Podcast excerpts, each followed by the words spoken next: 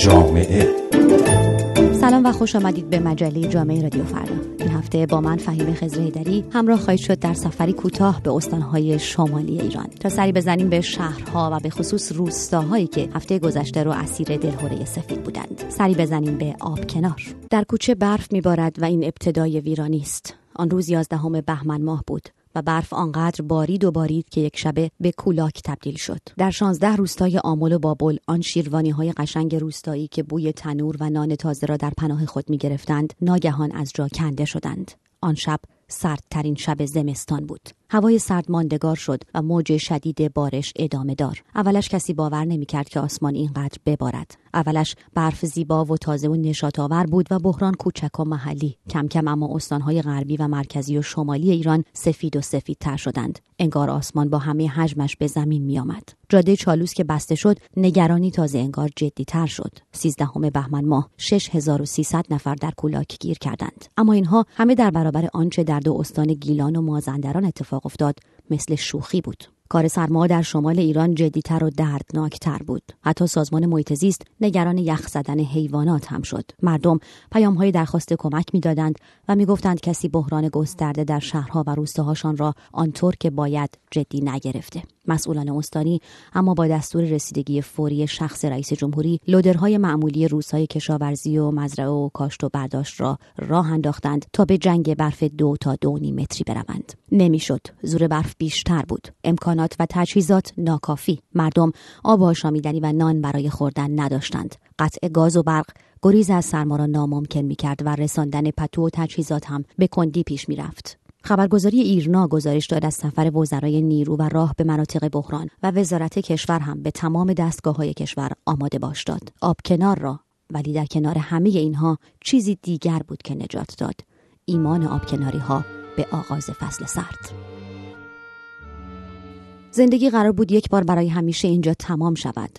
قرار بود آب کنار که کوچک و فروتن و سال خورده در کناری مرداب انزلی گسترده بود زیر بارش بی امان برف مدفون شود. روستای آبکنار با میر محل و مسجد محل و میان محلش با نزدیک به سه هزار نفر جمعیتش که اغلب هم پدر بزرگ ها و مادر بزرگ های روستا بودند ولی جوانترها از همه جا به روستایی که ترکش کرده بودند بازگشتند این صدای علی آقای آتشی است از اهالی روستای آبکنار ما تنها تونستیم سقف خونه رو پارو کنیم که از شکستن نجات پیدا کنیم. ولی حدودا 70 80 درصد کسایی که توی این منطقه زندگی می‌کنن سن بالا دارن و اکثرا جوان ها از این منطقه کوچ کردن و اون حساب به خیلی نتونستن این کار انجام بدن و سقف خونه هاشون پارو کنن. مشکل این بوده که سقف خونه ها پایین اومده. او از برفی می‌گوید که همزمان می‌کشد و نجات می‌دهد از تشنگی. برای آشه میدن که مجبورن برف و آب کنن و از آبی که به این صورت به دست میارن استفاده کنن. علی آقای آتشی اما نگران سقف ها و خانه ها نیست. می‌گوید هرچه باید می‌دیدیم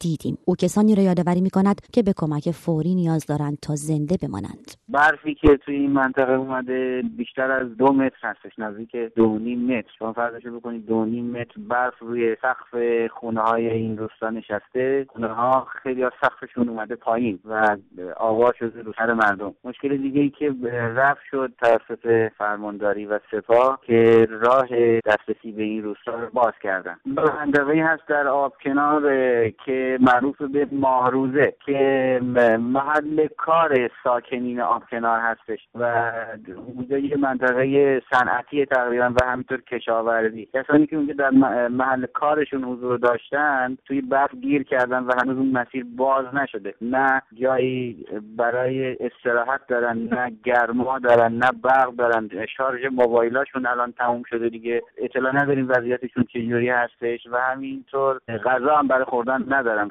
اهالی روستا با های فرو ریخته خانهشان آنها که جان سالم به در بردند همه مثل علی آقای آتشی نگران کسانی بودند که پشت برف ها مانده بودند و راهی برای نجاتشان نبود. برق نداشتند و با پایان شارژ گوشی های همراه آخرین راه ارتباط هم قطع شده بود. اهالی روستا شروع کردند به تقاضای کمک و امداد رسانی این صدای آقای میرزاد است. مرد دیگری از آب کنار که قصهش را به رادیو فردا می‌گوید. الان شدیدترین برف اون تو همون روستا ولی چون روستا سپاهه اطلاع خیلی ضعیف بوده بعدش که ما روز اول سه نفر از بستگانمون جهت سرزدن مثلا به محیط کارشون که همون گاوداری بوده رفتن. بود یعنی اینا تقریبا میشه هفت کیلومتر هشت کیلومتر از یعنی همون محله آب کنار پیاده رفتن به سمت جنگل های اطراف.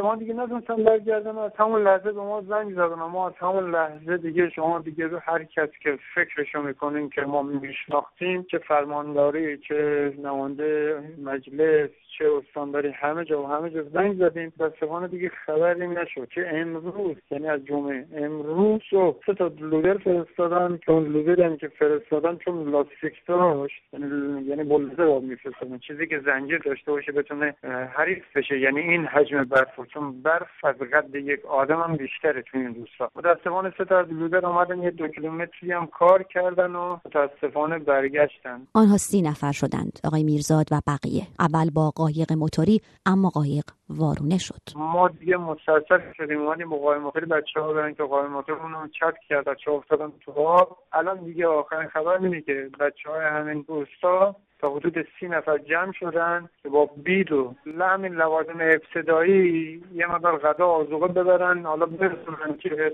گویا قراره که یه دونه از همین بولدزرا که مریض تجهیزات سپاهه لطف کنم بفرستن فرستادن گویا ولی هنوز نرسیده. حالا خانواده هم اینقدر ناراحت و نگرانن که همه هم به ما زنگ می‌زنن اینقدر گریه می‌کنن زاری می‌کنن. هم همین انتقال میدیم مسئولین ولی گویا هیچ خبری نیست که ما هنوز میگم دیگه. به جای زنگ زدیم که اصلا مربوط نیست. ما مثلا مربوط شدیم با این مسئول که سپاهه ایشون دیگه دلشون سوخت. حالا چیز بود که لطف کردن که حالا همین بولدوزر فرستادن ولی هنوز به ما نرسیده. و از چهار روز میشه تقریبا. غذاشون فقط شیر گاو بوده. یعنی حالت گرم کردن چیزی هم ندارن.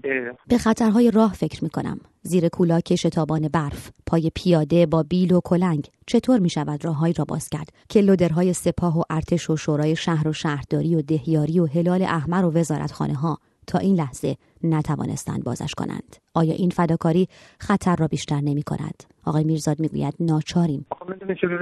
من همون روز اول که زنگ زدم زد شدیم به همین هلال احمر از ایشون تقاضای بالگرد کردیم. متاسفانه اینا گفتن که چون برفه امکان نداره که بالگرد بفرستن. که اونا گفتن اولویت بندی کردن که هنوز اولویتش با همین عزیزانمان نیست. نمی‌دونم اولویت یعنی چی. حالا ما تو بقیه جاها تو همین شبکه ها می‌بینیم که به خاطر یه آهو یه گبر هلیکوپتر میره دو تا بلوزر میره. جان آدمی زاده. یعنی الان دیگه مستعصلیم ما نمی‌دونیم چیکار کنیم. می‌دونیم که الان این راهی هم که در میریم معقول نیست که با پای پیاده بریم. ولی بخاطر آرامش بچه هاشون بخاطر آرامش زنشون که ناچاریم می‌گیریم. علی آقای آتشی در این میان همزمان که از فیلتر سرما و برف و کولاک میگذشت از فیلتر فیسبوک هم عبور کرد. و در صفحه‌ای که به نام روستاشان آب کنار راه انداخت شروع کرد به خبر دادن از احوال مردم. از شاطر ده که می‌خواست با آخرین آرت ها نان داغ بپزد برای خسته ها و زخمی های سرما تا مغازه آقای یوسفی که درش از شدت برف باز نمی‌شد و تانکی که آقای سیادی پشتش نشسته بود و کربلای یوسف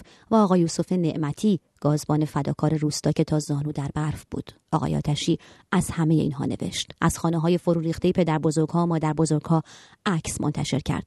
و از آقا سیاوش گفت که پریده بود پشت لودر تا راه را باز کند و از کلاهش که باد آن را می برد جایی دور خیلی دور وسط قلب یخی برف ها جوانهای ده کم کم همدیگر را در صفحه فیسبوک آب کنار پیدا کردند و همانجا قرارشان برای نجات دادن آنها که ده کیلومتر دورتر از آب کنار هنوز در برف مانده بودند و در اولویت کمک های رسمی و دولتی نبودند نهایی شد. 24 ساعت بعد علی آقای آتشی در صفحه فیسبوک روستا عکسی منتشر کرد از صورتهای یخزده اما خندان. عکس آب کنار را هنوز در محاصره برف نشان می‌داد اما آفتاب زمستان هم میتابید. زیر عکس نوشته شده بود راهی را که لودرها گریدرها نتوانستند باز کنند ما با خنده باز کردیم. آنها سرانجام هم ولایتی هاشان را نجات داده بودند.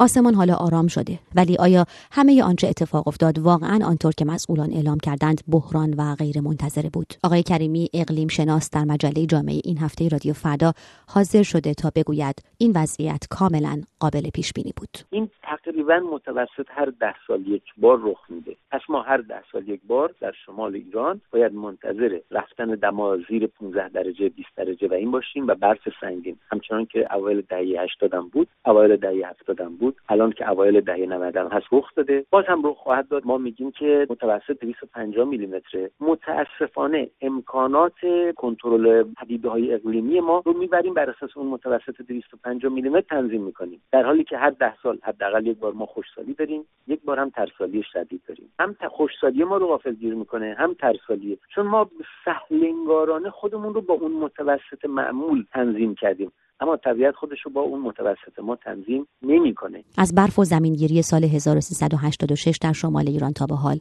زمان زیادی نگذشته. برف و زمینگیری امسال هم هنوز تازه است. کشاورزی و دامداری در شمال ایران به شدت آسیب دیده و تازه هشدارها درباره شیوع های ویروسی شروع شده است. برفها هم کم کم آب می شوند و مردم شمال باید مراقب سیلاب های احتمالی هم باشند. برف همیشه جایی در دل ابرها بالای سر آبادی است.